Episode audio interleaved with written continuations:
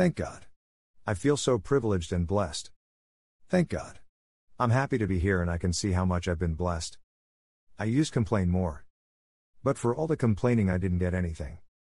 All I did was waste my precious time thinking about trivial situations. Things that didn't mean anything a year later. I'm trying to be thankful for each and everything I have. From family to the last breath I took. Sounds stupid. Not so stupid if didn't have that breath. Anyway, today is a wonderful. It's my birthday. I'm so happy I made it. I'm so happy my family is still here. God, thank you so much. I know I mess up. God, forgive me. This year I want to strive to be the best man I can be.